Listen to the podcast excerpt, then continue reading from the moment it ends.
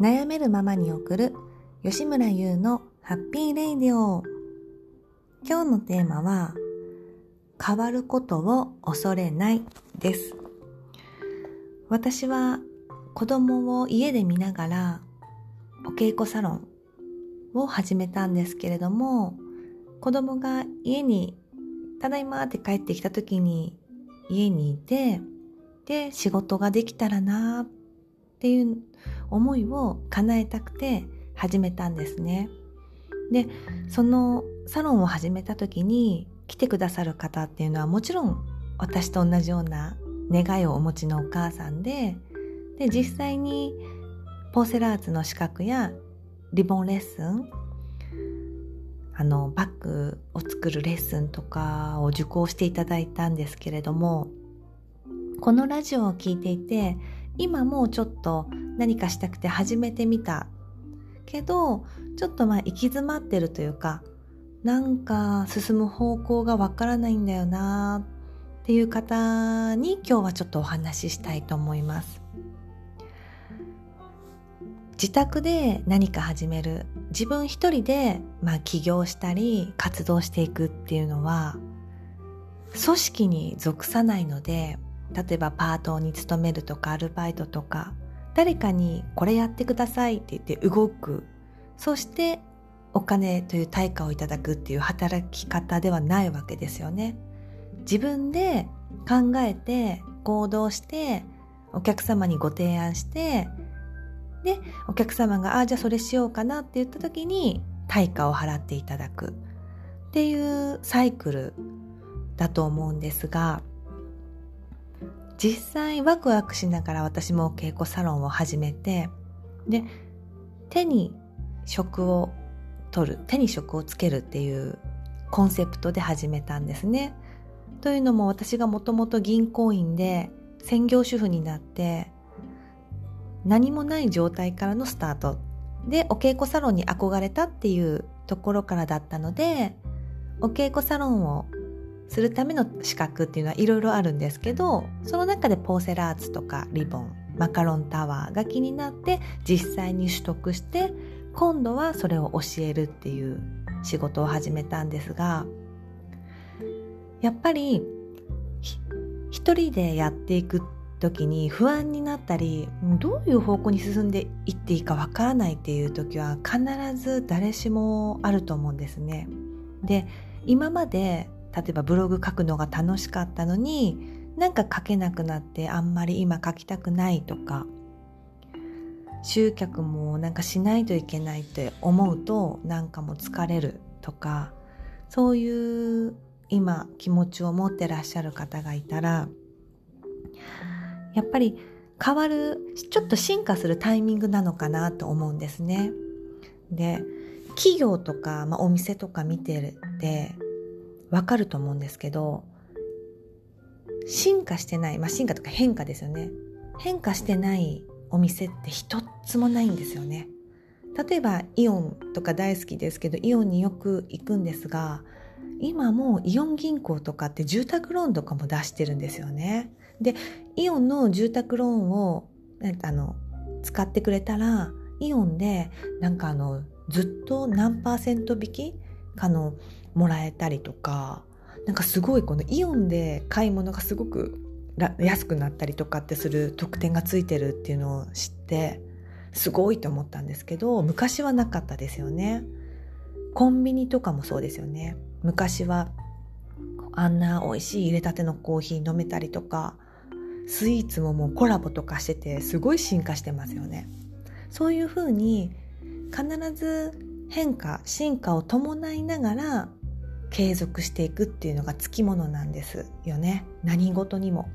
なのでやることがコロコロ変わるとか言うことがコロコロ変わるっていうふうに相手の方が受け取られると、まあ、信用をなくすとかそういうイメージもあると思うんですけど自分が変わっていく様子をお伝えし続けると信用っていう部分では分かってくださる方というのはもちろんいらっしゃると思うんですよね。なのであなたがもしブログを今書いててずっとこういう例えばリボンのレッスンをするんだったらリボンのあのいろんな作品を載せたりとかリボンを子どもたちに教えたりとかそういったリボン絡みでずっと発信してる内容にちょっと自分のあの新たな興味が出てきたことの話だったりとか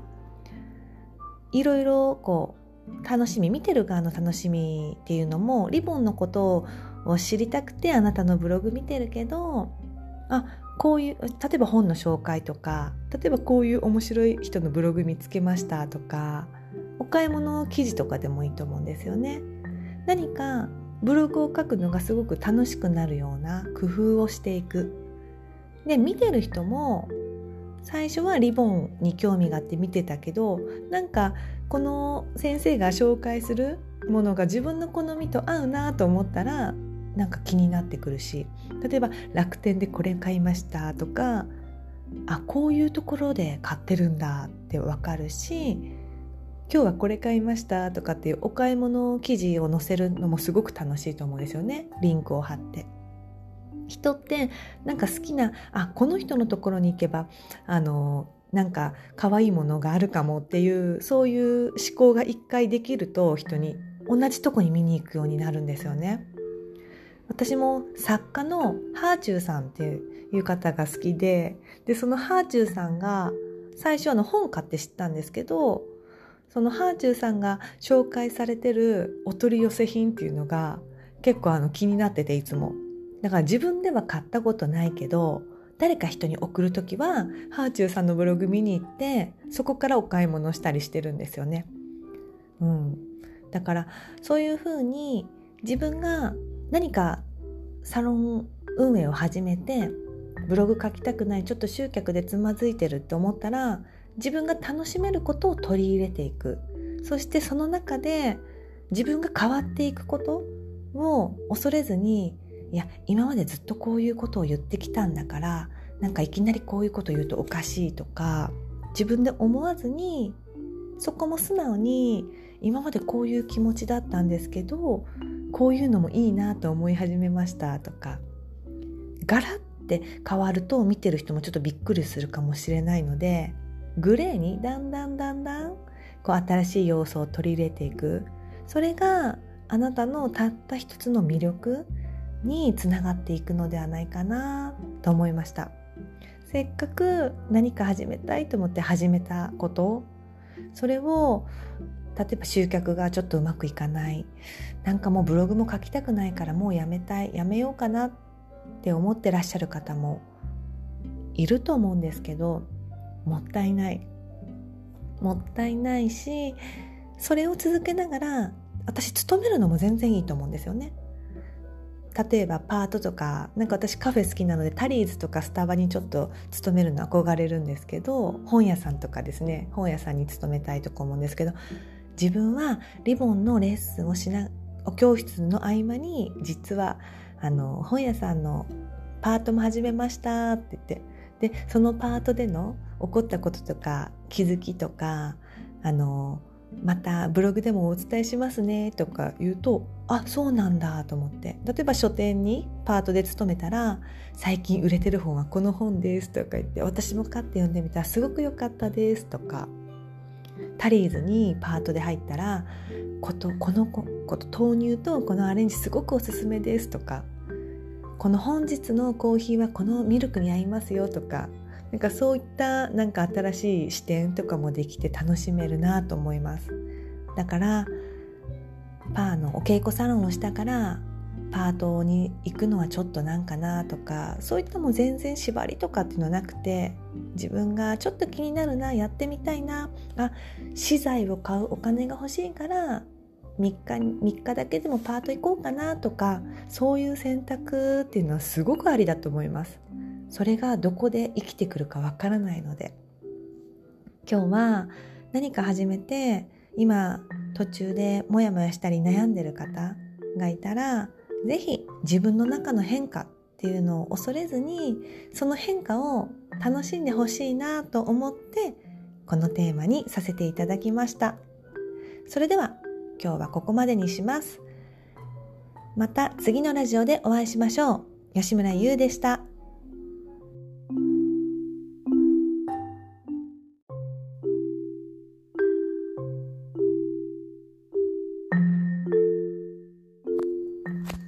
悩めるままに送る吉村優のハッピーレイディオ今日のテーマは私が寿退社を選んだ理由ですで私は銀行に丸7年間勤めて結婚と同時に辞めたんですけれどもその時に辞めるのをすごく悩んだんですね。というのもあの銀行は土日休みですし結婚して出産しても働く女性っていうのが多かったのでで一緒の時期に結婚する後輩とか同期も辞めないっていう選択をする子も多かったのですごく悩んだところではあったんですけど私の中であのやっぱりお母さんになりたいないずれっていうのもあって今後どういう働き方をしていくのがいいのかなってちょうど模索してた時期でもありました辞めたりどうしよう結婚する時にっていう時期ですね。でその時にあもう私は一回辞めよう銀行のキャリアを諦めようっていうことがあってそれが私の中で忘れられなくて今女性の働き方ってもういろんなスタイルがあると思うんですけどその私の忘れられない上司の話を今日はしたいと思います。私が27歳の時に、えっと、私は銀行の中でも支店の営業担当をしていて富裕層のお客様の家を一軒一軒回ってでいろんな資産運用のご案内っていうのをしていました。で支店の例えば窓口担当とかいろんな業務を各人持っていてでその窓口担当とか上司とかそういった方々が外回りお客さんのところに行きたいって言った時にサポートでついていくっていうのをよくしてたんですけれどもそんな時に36歳の女性の代理が私に一緒にこの日お客様のところ行くからサポートお願いできるって言われてあもちろんですって言って一緒に行ったことがあったんですね。でその時上司は36歳女性ですね。で2人のお子さんがいらっしゃってで2番目のお子さんが7歳だったんですよ。で今私も36歳で7歳の子がいるんですよね。長男なんですけど。だからあの時に立派だなーって銀行で働いてキャリアも積んでお子さんもいてって思ってた上司と私同じ年齢になったんだって今、まあ、気づいていろいろ感慨深いものがあってちょっと今日この話をしたいなと思ったんですけれども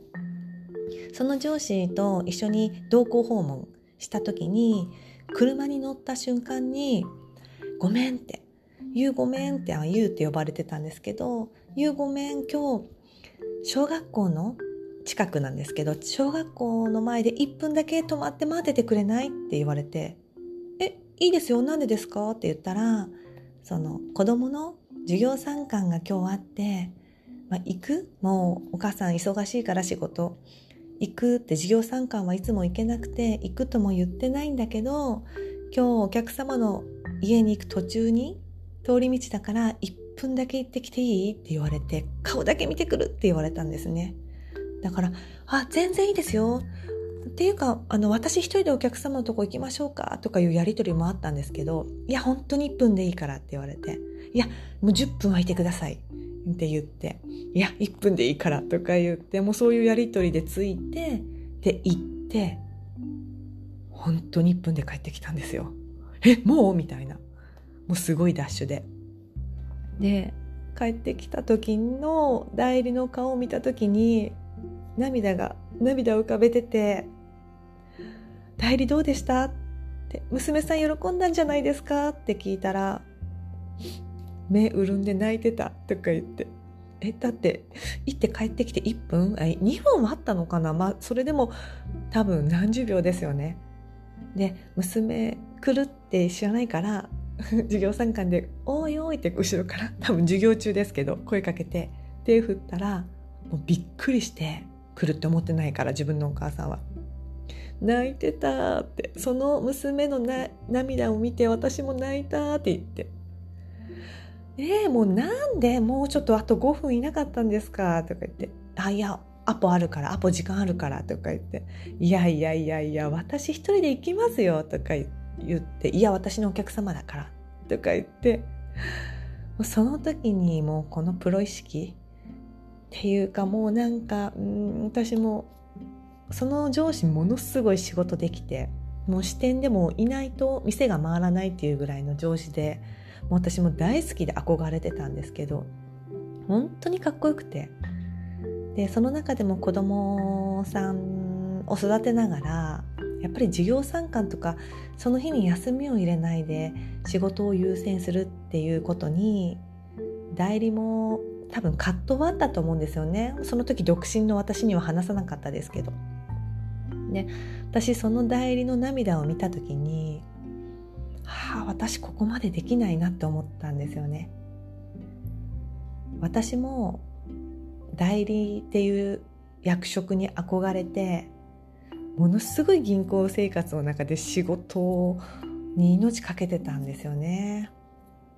だからキャリアを積みたいっていう気持ちもあったんですよ本当は。っていうのも私学歴コンプレックスで高校受験も失敗してて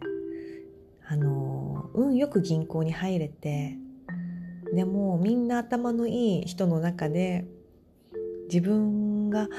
やれないんじゃないかっていう中からできることをやったらその学生時代に多分みんな勉強してた人たちが多くて私バイトしてたのでコンビニとかいろんなところで。そのバイトでの接客が銀行に入ってから生きてきて窓口対応いいね接客いいねって上司に褒められてで営業とかも任せてもらって。だから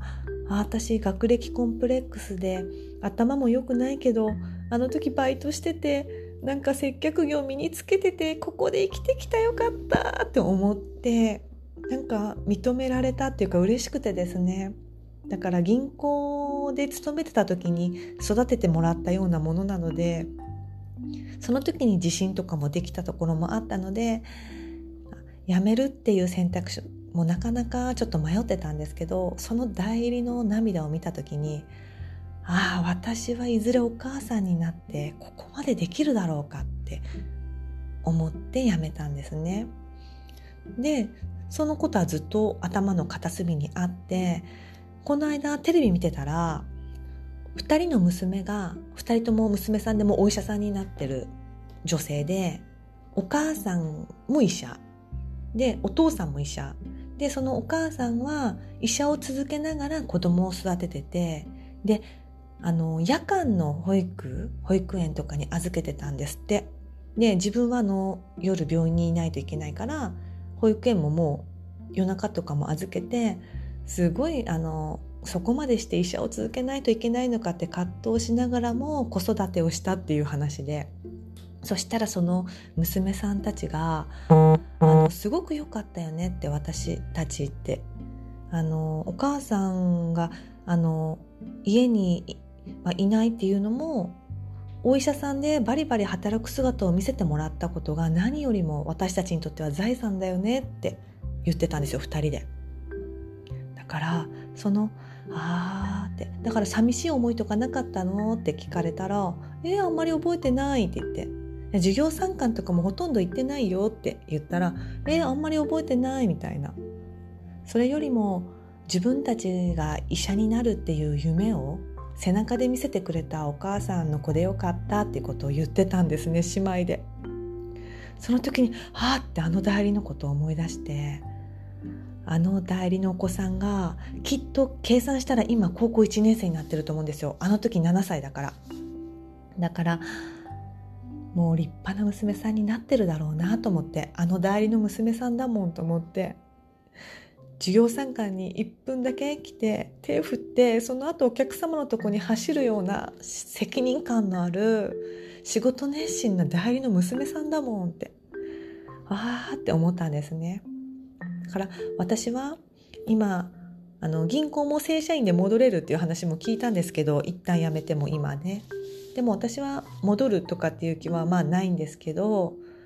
私はやっぱり自分の背中で子どもたちに何か見せてあげられることができるだろうかっていうのを今模索しながら生きてます。私はあの自分の叶えたい夢とか目標をいくつになってもやれるんだよっていうところを、まあ、見せたいかなって 思っています。今日はここまでにしたいと思います。それではまた次のラジオでお会いしましょう。吉村優でした。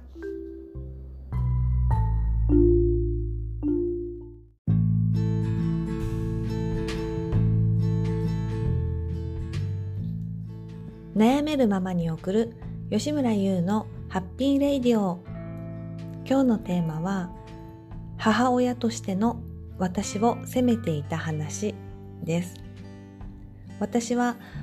自宅で6ヶ月の次男がいながらお稽古サロンを始めたんですけれども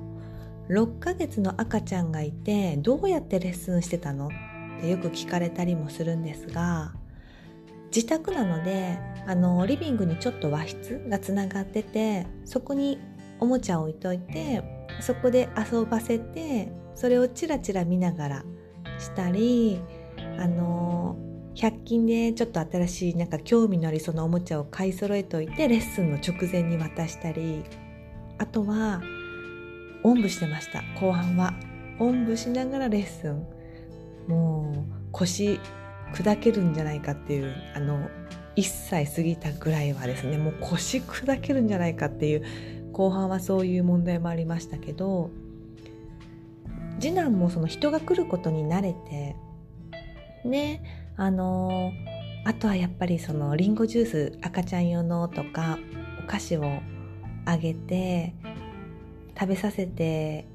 DVD 見させたりっていうのも多くなっていってでその時に次男があのお菓子あげすぎなのかやっぱ2番目の子だから食べる何でも手につけるの早いよっていうのはまあ周りのお母さんに聞いてたんですけど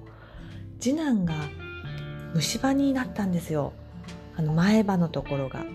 で1歳半検診で虫歯を指摘されたんですね。でしかも前歯で目立つしなんか虫歯赤ちゃんの虫歯って母親の責任って言うじゃないですかなんかよく言われるじゃないですか。でその時に1歳半検診の時にあの検診はは虫歯があるよって言われてああと思ってであまあまだ治療はできないから近くの歯医者さんでちょっと見てもらってあの経過観察しましょうって言われてああ分かりましたって結構ちょっとショックで私のせいだお菓子レッスン中にあげすぎたかなとか。まあでもそれだけじゃないと思うんですよ。あの長男が食べてるお菓子を一緒に食べてたりとかもあったのでもうねあの今思えばもうそんなって思う話なんですけどいやいやまあ今までちょっと気にしてたんですけど。でその1歳半検診が終わる帰る頃に帰る準備してたらなんかたまたまたまたまその歯を見てくれた歯医者さんとその助産師さんっていうかあのそのセンターの方が話されてて「うん今年はなんか虫歯の子が全然いなくって優秀な年だったよ」って言って2人1人か2人だったかなって言ってたんですよそのさっき見てくれた歯医者さんが。でえー、と思ってもうガーンもうショックショック。そんな優秀な年で1人か2人しかいないって1人も確実じゃんみたいな。うちの子っていうか私みたいな。でショックを受けてでまあやっぱり歯磨きとかも気をつけるようにしたんですけどでそれから前歯のところがどんどん削れていってなんかもう日に日にひどくなっていって。でやっぱり歯医者に連れて行ってもまだ治療はできないからそのフッ素塗って様子見ましょうって言われてででもなんか見る人見る人に「あ前歯虫歯なんだね」ってやっぱ言われるし自分もその隙間が空いてなかったのにその虫によってどんどん削られていく息子の歯を口の中見た時にもうなんかショックでそしたら旦那さんがなんかテレビでこの間子供の虫歯はなんか親の虐待に値するとか言ってたよとか言言ってえー、まあ聞いたことあると思ってなんか専門家が言ってる話を。ショックっていうかまあそれで多分私がお稽古サロンとかも自宅でしてなくてなったんだったら多分そこまで気にしなくて思ってなかったんですけどやっぱり自分の仕事っていうか自分が仕事してることを優先してその間にちょっとまあ黙らせたいから お菓子あげてるっていう。でもお菓子とかもチョコとかじゃなかったんですけどでもそのお菓子あげてるやっぱ自分にも引け目があるから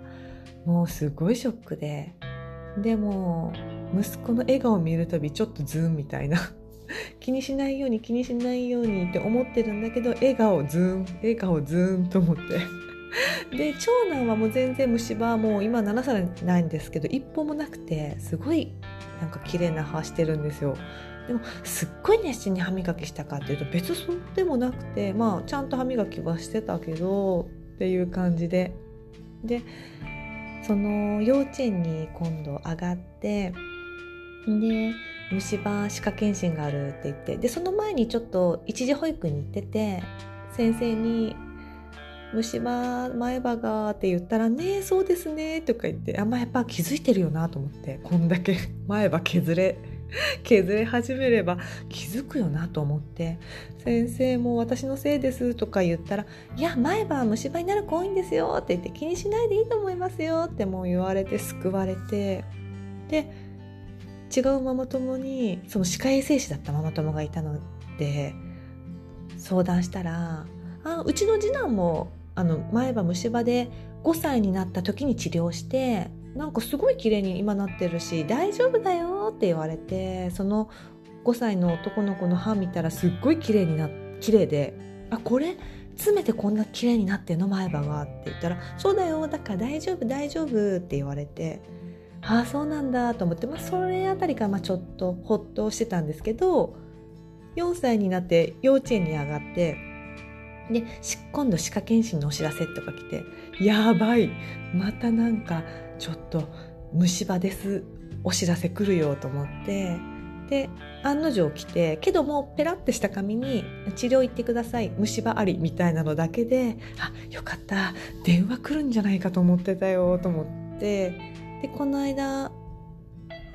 あの新しい歯医者さんに行ったんですね。そしたらもうドキドキしながら「何て言われるんだろう。どうしよう」ってなんかよなんかどれぐらい上げてこんな歯が削れてるんですかとか言われたらどうしようとかもう歯のそのなんて言われるんだろうってちょっと不安になりながら行ったらもうその院長先生が見てくださって「あこれはあのもう治療自体はもう5分10分で終わります」っていう。ただその口を開けてスムーズに治療ができればの話なので今日は一回練習って形であのしましょう。で練習ができたら次治療しましょうって。もうすぐ簡単な治療なので大丈夫ですよって言われて。うわ神と思って。ああよかったと思って。そしたらそこのあの先生と女性の先生に代わって女性の先生と歯科衛生士さんがものすごく丁寧にそのこれはね水が出るんだよとかこれはウィーンって言ってここ掃除するんだよって言って一個一個説明しながら練習してもらってでもすごいとか言われてもちょっと次男もなんかかっこいいって褒められて嬉しそうででこれならいけるかもしれないですって先生がおっしゃったのでもうすぐすぐ治療してくださいって言ってこの間治療に行ったんですね。ね治療ももうすぐ終わってすぐその次男もおとなしくあーって開けててでそれを見ながら1歳半からずっとこの歯の次男の削れた歯を見てはもう自分のお菓子あげてしまったなんか自分を責めて私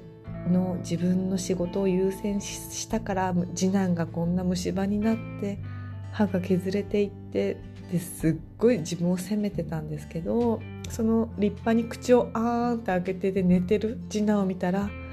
もう嬉しくてあやっと私も救われるこの虫歯にやっともう終わると思ってで治療終わって終わりましたのででパッて見せられて見たら綺麗に歯は詰まってるんですけどあの茶色いんですよ周りが。でえっ？と思って「え先生これ茶色いままですか?」って聞いたら「あもう着色汚れがついてて虫歯の進行で。これはもうこのままです」って言われて。ええー、と思って。もう私あの前ママ友の息子さんが見たあんな風に綺麗な白い歯になると思ってたのでちょっと待って。確かに削れた歯は埋まってるんですよ。けど埋まってるけどなんか茶色い線がピーって2本入って。いやなんかもうえ？っと思って。はい。だからもうこのだから、ね、乳歯だから抜けてくれると思うんですけど抜けるまでにまだね34年あると思うんでただまあ削れた歯は元に戻ってよくよかったな。ただ茶色い線が残ってるけどもうこれで次男が健康で元気にもう幼稚園行ってるんだからもう自分のこの虫歯のこと息子を虫歯にさせてしまったことでは責めるのをやめようって思った私の話です。今日はここまでです。それではまた次のラジオでお会いしましょう。吉村優でした。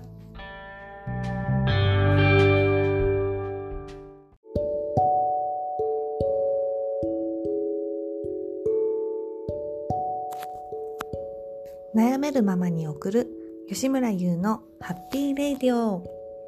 今日のテーマは自分の体に負担になっていることです。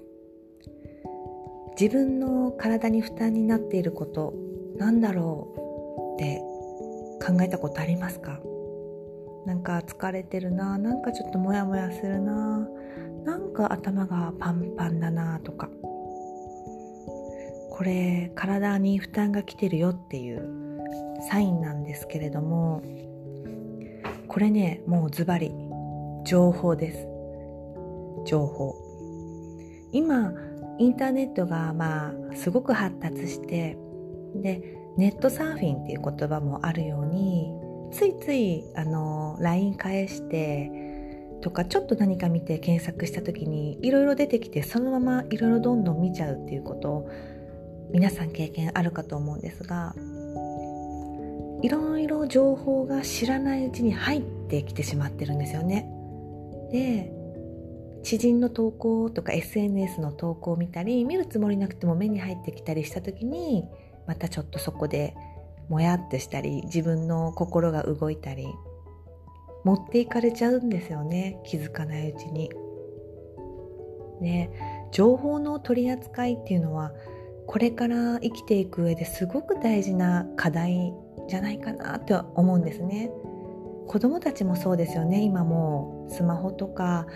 の普及がすごくて情報の取り扱いっていうのはすごく学校側もいろいろ模索してる感じがするんですけれどもやっぱり親の私たちっていうのが情報の取り扱いに慣れておく必要があるなっていうのをすごく感じます。私はあのやっぱりお稽古サロンしてサロンを広めるためにあの SNS で集客してで来ていただくっていう方法をしてたのでやっぱりインターネット上で自分を知っていただいてで私を知ってもらって来ていただくっていう流れが多くてでその中でやっぱりブログとかあの Facebook とかそういった SNS 上だけの私を見てあゆうさんってこんな感じの人なんだなっていうイメージを持たれて接してこられるっていうことにまあ、ちょっとギャップ自分の全部を見せてるわけじゃないのでギャップを感じたりまあいろいろモヤモヤすることも多かったんですね。でやっぱり SNS 疲れっていう言葉もあると思うんですけどやっぱり自分の心の内側が満たされてる時っていうのは体の中が空っぽっていうかクリアになってる感じがすると思うんですよ。私が結構ノートにいろいろ書くのをおすすめしてるのはやっぱり頭の中がすっきりするなんかぐちゃぐちゃってなってるものをノートに出す頭をクリアにするっていうのがすごくすっきりなるのはやっぱ情報が出ていくからだと思うんですね。なので私はちょっといろいろ頭に入りすぎてるいろんな情報がちょっと勝手に飛び込んでくるなっていうのを感じて今年の4月ちょうどコロナで子どもたちがあの学校に行けなかったりしたタイミングあたりから何ヶ月かな？456789半年ですねあの SNS もほとんど見な見なくなりましたあの知人のとか今までのサロンの生徒さんとか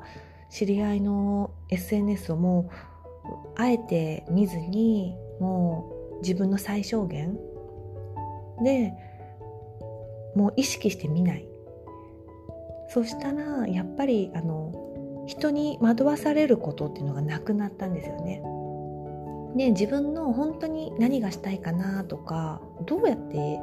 今後過ごしていきたいかなっていうのをすごく向き合うことができました。あとはやっぱり公園とか子どもたちと行く時に携帯をずっともう見るとかではなくてもうただ空をぼーって見るとかそういう時にいろいろ体に溜まったものが出ていくのを感じました。なんか外にバーって。なので自分の体にちょっと負担になっててなんかモヤモヤする。なんか体が重いって方は意識して SNS とちょっと離れてみる。情報をもう取らないようにしてみる。っていうのはすごくおすすめです。新たな自分の中の扉が開いて何かアイデアが浮かんできたりあこうしてみようかなこっちに進んでみようかなっていうヒントが降りてくると思います。今日の話はここまでです。それではまた次のラジオでお会いしましょう。吉村優でした。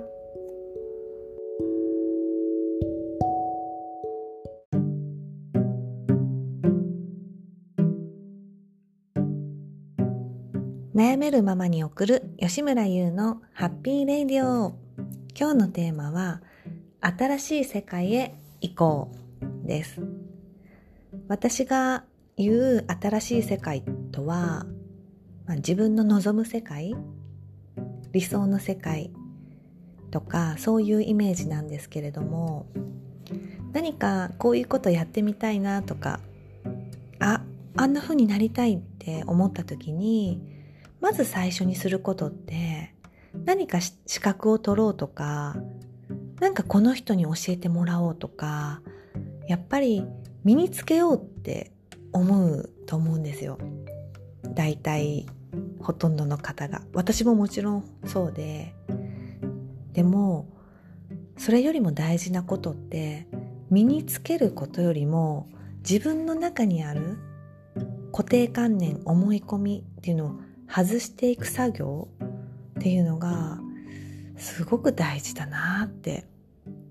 思いました。っていうのもやっぱり新しいことを学んでも自分の思い込みとか固定観念がやっぱり先に強すぎると入ってこないんですよね学んだことも。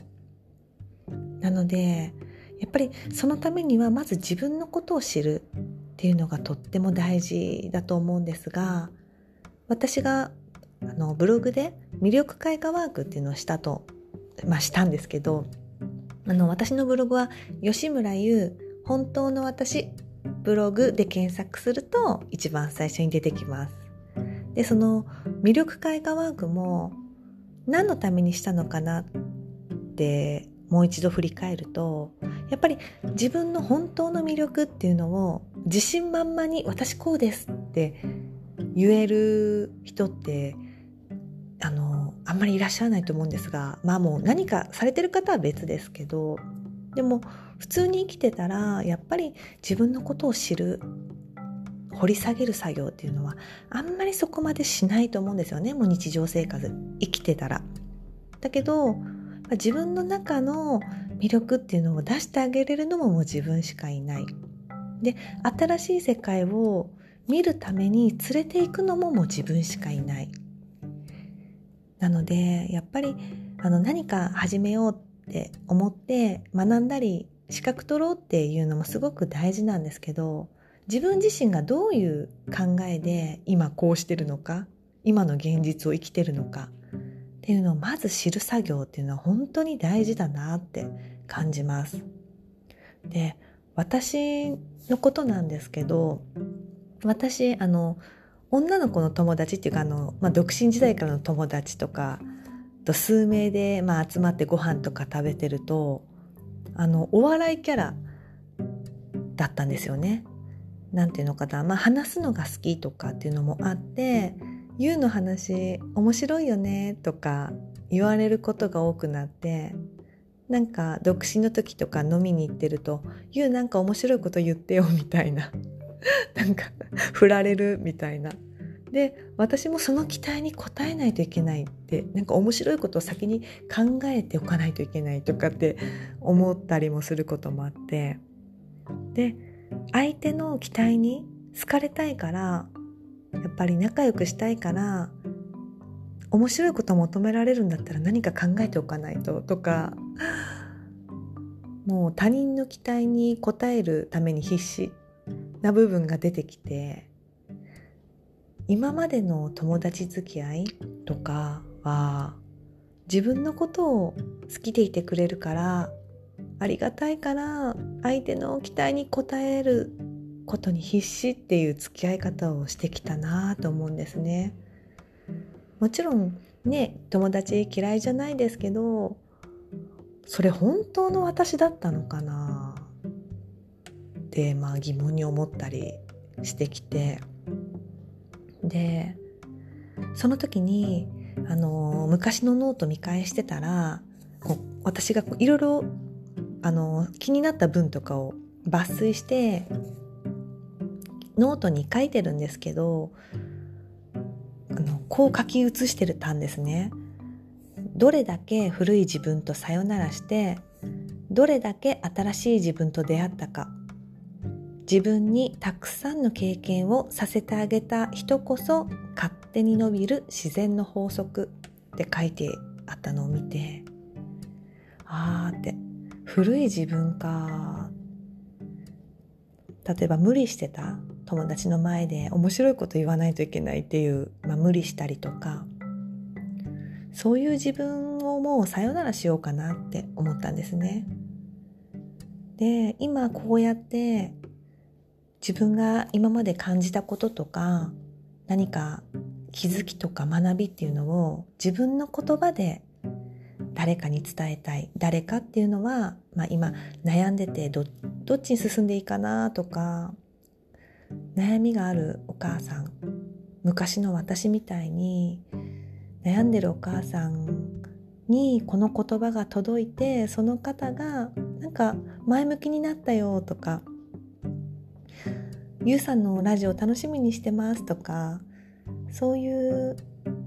言葉で誰かに思いを伝えることっていうのをしていきたいって思って実際言葉で話し始めた時になんか携帯使ってラジオっていうアプリを使って話してるのをスマホで聞いた時になんかあ新しい私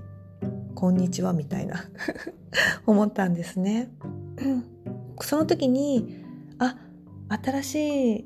扉開いたなっていうふうにも感じたんですね。だから例えば古い自分とさよならするっていう表現私ちょっと好きだなと思ってずっと変化の進化の話も前しましたけれども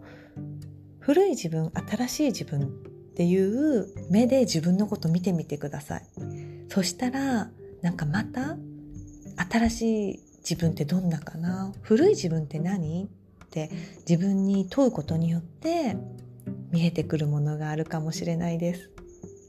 今日の話はここまでにしたいと思います。それではまた次のラジオでお会いしましょう。吉村優でした。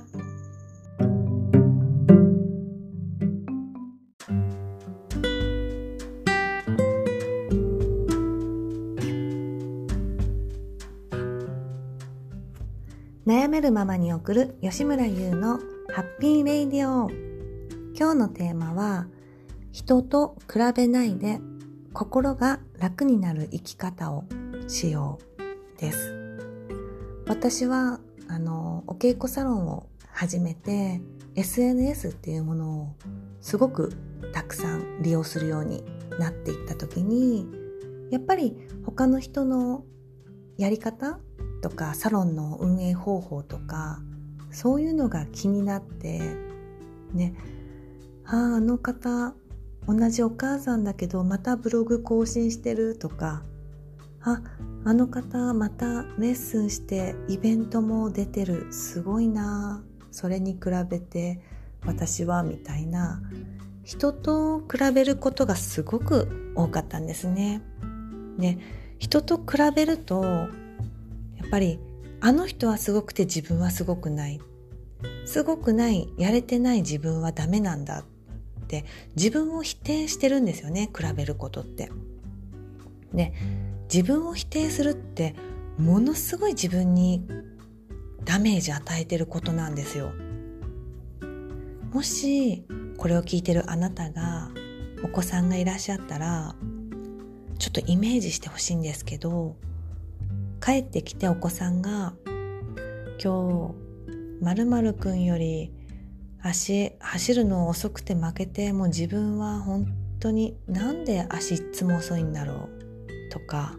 「今日誰々くんより給食食べるの遅くてまた誰々くんより先生に怒られたとか今日誰々くんより間違い多く算数の時間でしてしまって僕ってほんとダメだよな。誰々くんよりできなくて。っていっつもいっつも言ってたらやっぱりちょっと止めませんか？母親として。なんでって。なんでそうやってすぐ比べるの？ってあなたにはあなたのいいところあるよって。比べてダメだって思うんだったらちょっと頑張ってみようよとか。別に比べなくてもそのままでいいんだよ。多分いろんな言葉をかけてあげると思うんですね。自分の子供がそう。人と比べて自分は人と比べて自分はっていつも言ってたら。多分子供にはちょっといやそんな比べないでって思うと思うんですね。だけど自分はそれをしてしまっている。で人と比べて自分はなんてできないんだろうとかそう自分に思ってる時はもう自分にダメージをガンガン与えている状態でやっぱりそのダメージを与えれば与えるほど自分って弱くなっていくんですね心が。弱くなるってどういうことかっていうと自分で物事を判断できにくくなる判断できなくなるその判断力が弱ってくるって思ってます。で私はある日あちょっとこのままの自分じゃいけないな。自己肯定感上げていこうと思ったんですね。自己肯定感っていうのは自分の中の良さ。自分ってこれもできるしあれもできるよなって。人と比べてここができないここができないだからダメなんだって自分のことを責めるのではなくてここができるよねってここができるよって思ってあげる。っていう方にちょっとスイッチ切り替えたんですけどやっぱ長年の癖が強くてなんかそれも一時すぐで終わって気がついたらなんかまた「はあ」みたいな戻っててでそういうのもあってその他の人の SNS っていうのも見るのもちょっとやめたりっていうのもしてみたんですけどちょっとノートをまた振り返っていてあーってこれちょっと私の中で考え方に大きな転機があったことがちゃんと残ってるっていうのがあったのでその本をね抜粋して私書いてるんですよ。それがね何の本だったのか分かんなくてページ数だけちょっと書いてるんですけどここでちょっと読みたいと思います。読みますね。自分の官能を大切にする生き方を。官能とはあの仏語？仏って書いてこと語語学の語って書いて、まあ、外部からの刺激によって心が深く感じ動くことの感能感じるに反応の脳って書いて感能ですね。その官能を大切にする生き方をっていうことでこの方おっしゃってて。例えばすごく嫌な人がいたとしてこの人を受け入れなきゃ受け入れられなければ私はダメとか私はまだまだ修行が足りないとかね。そうじゃない。その時起きたことに対する適切な対応はその時の知性がちゃんと知っています。その瞬間その瞬間自分の感性を信じてやるべきことはやる。これはすごく大事なことです。その瞬間の感能をただ生きるのです。そうするためにはまず自分自身に対する自信自分でいいんだという許可が必要です。それがないと他者のスタイルを持ち持ち運んでしまうんですね。瞬間瞬間の自分の感能に自分自身が信頼していないから多くの人のやり方や道徳書に書いてあった方法の方が無難だなってことになっちゃうわけなんですそういう意味でも自分自身に対する信頼や自分でいいんだと許可を持つことは僕たちが生きる上で相当に大事なことでしょうね。っていうのをまあ私書き写してるんですけどあのすごくまあ嫌な人例えば自分になんか当たりが強い人とか職場でいたりパート先でいたりしてでこの例えばママ友とかもそうですよね。この人を受け入れてねうまくやっていかないといけないと思うからペコペコするんだけどなんか舐められて輪をかけられて悪口裏で言われたりあからさまにね無視されたりなんか見下されたような態度取られたりそういうことがあった時に、まあ、例えばその場を離れるとしますよね。あ例えばその時におか会う人とあの接触しないような時間に変えてみたり。あとはその仕事先だったら辞めたりとかですね。それって逃げとかじゃなくてちゃんとその時にやめよう。あこの人と会う時間を避けようとか。その時に知性その時に判断した知性っていうのが正しいだと思ってます。だから逃げたからあの時はって後悔するのではなくてあれはあれでよかったんだって私の知性がちゃんと動いてくれたんだって思ってでその瞬間感能をただ生きるのです。感じた反応っていうのを無限にしないでみんなはみんなはあの人とうまくやってて例えば一緒に行動するのに自分だけできないなんておかしい。自分もみんなと同じように無難に生きないと。っていうのが、まあ、他者のスタイルですよね。他の人がやってること。他の人がそれをしてるからしないといけない。しておいた方が無難。でも苦しい。自分の感能を大事にする生き方。それがやっぱり自分の心が楽になる生き方だと思いますでそうした時にいやできないよって自分だけそんなできないよっていうのがやっぱり思い込みとか固定観念なんですよね。あの必ずああもう自分の心に従った時に次の扉が開くのでそこで新しい出会いとかっていうのが必ずあるんですけどそれが見えないうちはやっぱり怖くて動けなかったりすると思うんですけどこれもやっぱりこういった話をちょっと頭に入れておくと、うん、もうそこまで無理することないかなとか昔のその仕事先を辞めてしまったことをもうそんなに引っ張らなくて後悔しなくていいかな。あの時はあれで自分が知性が動いてくれてよかったんだなとかそういうふうにもう楽に考えていけるようになると新しいまた扉が開いて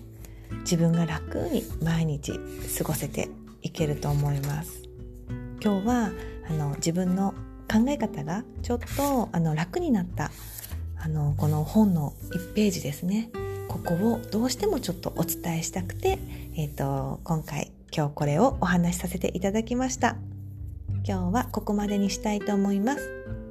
それではまた次のラジオでお会いしましょう。吉村優でした。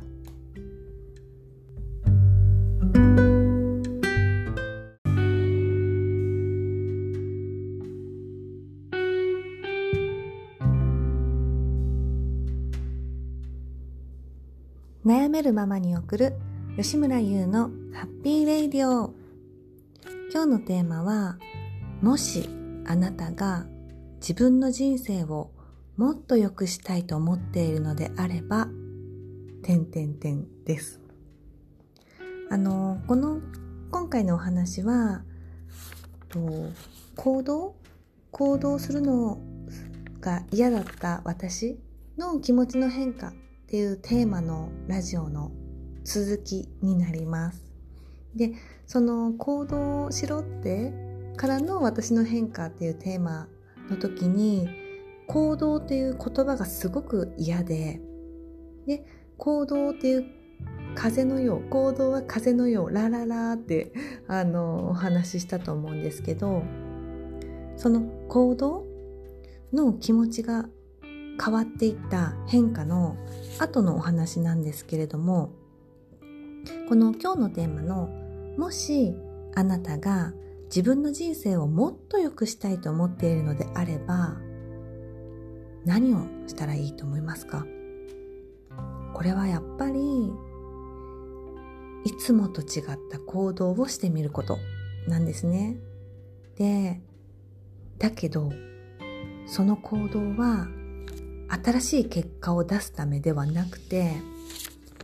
いつもと違った豊かさを受け取るためにするのです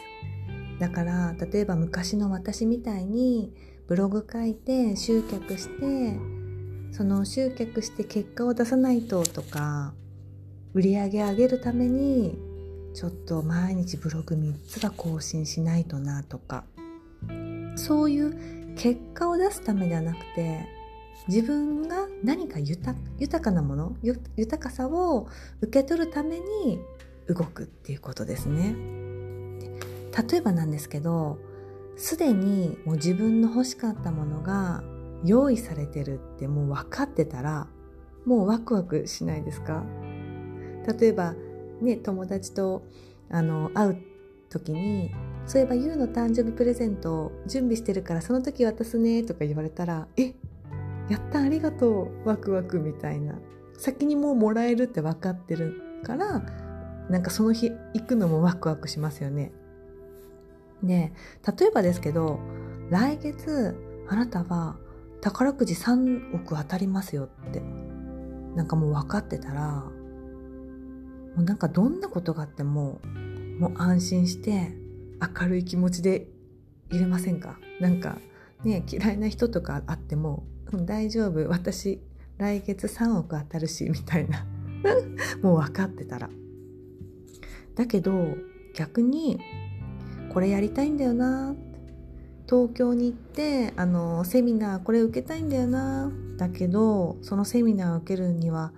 お金いるからまず今自分の仕事でお金の売り上げ作ってからじゃないとこのセミナー代もたまらないしなとか思い込んでたらいやだってどうやってお金作るのよ。無理だもんなってもう思ってたら明るい気持ちなんてしないですよね。もうズーンってへこんで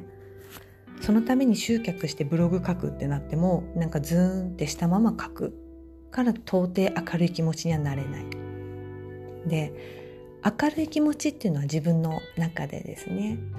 自分の魂と調和している証拠なんですよ。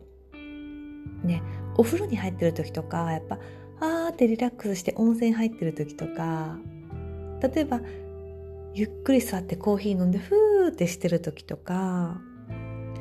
それってもうすっごくリラックスしてる状態で豊かさの流れに乗ってるサインなんですよねそういう時って。で違う回でもお話ししましたけどそういうリラックスしてる時私で言えば家でカフェミュージック流しながらコーヒー飲んでそういう時に本読んだり他の気になってる人のブログ読んでる時にあっていう思いついたアイデアやるとすごいサイクル行動のサイクル生まれますよってお話あのしたと思うんですけれどもそういう自分のあのあ今豊かさの流れに乗ってるなこれがサインかっていうのをやっぱり意識的に作るそういう時間を私で言えばもうカフェミュージックかけてあの好きな飲み物飲んでゆっくりするとかですね。最近はあの和室に寝転んで空が見えるんですけど空をただぼーって見る。お風呂上がりとかはもう毎日してます。寝転んでああ夕方最高もう秋になってきたなとかですね。そういう時って何にもしてないんだけれどもすっごい豊かさ感じるんですよね。で受け取られるのを待ってる豊かさっていうのが本当にあるっていうことを知ってほしいんですね。で私で言えばこのラジオをしたことによって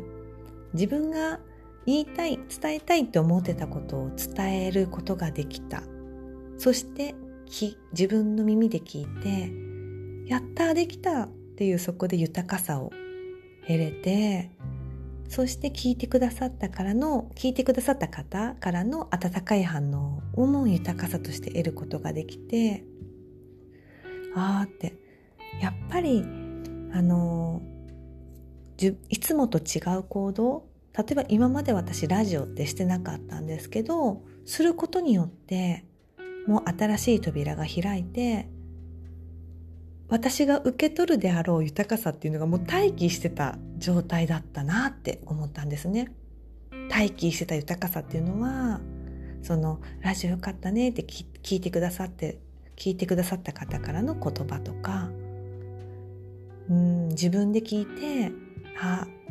なんかいいって思えた時の豊かさとかですね。なのであの自分の人生をもっと良くしたいんだよなって思った時にはいつもと違う行動を意識的になんか入れてみる、必ず違う行動を何か意識的にするとそこでやったからこそに得られる豊かさっていうのが自分にも必ず待ってるんだ。いうことを自分で自覚する。私も夕方お風呂上がりに、まあ、夜とかにもなるんですけどゴロンって寝転んで風を感じてる時間っていうのが本当に好きでもうその時にうんなんかいろいろ稼ぎたいとか自立したいとか仕事したいって思ってたけどなんかもう今のままで幸せだなって。なんかお金すごい稼ぎたいってなんであんなに思ってたんだろうとかですね。そこでうん自分のことを俯瞰してみて自分の中がどんどんどんどん空っぽになっていくのを感じました。なのでそれも一つの行動ですよね。あのあ自分ゴロンって寝転んで秋風夕方の風を感じる時間っていうのがすごく好きなんだなということでちょっとその行動を毎日してみた。そしたらなんかだんだんだんだんあーってそんなにこだわらなくていいかな。お金にとか。あ仕事にそんなこだわらなくていいかなとか。なんかふと思い出したんですよね。なのでもしあなたが自分の人生をもっと良くしたいって思っているのであれば今日とは違う。いつもとは違う。なんか行動をしてみてほしいと思います。あちなみに私あの起きてあのたまに白湯飲むんですけどその白湯に、まあ、一つまみの塩を入れるとなんかすっごいすっきりするってあの内臓がデデトックスされてっていうのを見て最近してるんですけどすごいそれも調子いいです。それもうん違った行動ですよね。あこんなに体ちょっといい感じになんかさっと動けるようになるんだっていうのも感じたので最近はそういった違った行動もしてます。是非これを聞いてくださった方がなんかちょっと一つ違う行動アクションを起こしてまた新たな豊かさっていうのを受け取るこのサイクルっていうのを経験したらすごく私も嬉しいなと思います今日の話はここまでにしたいと思いますそれではまた次のラジオでお会いしましょう。吉村優でした。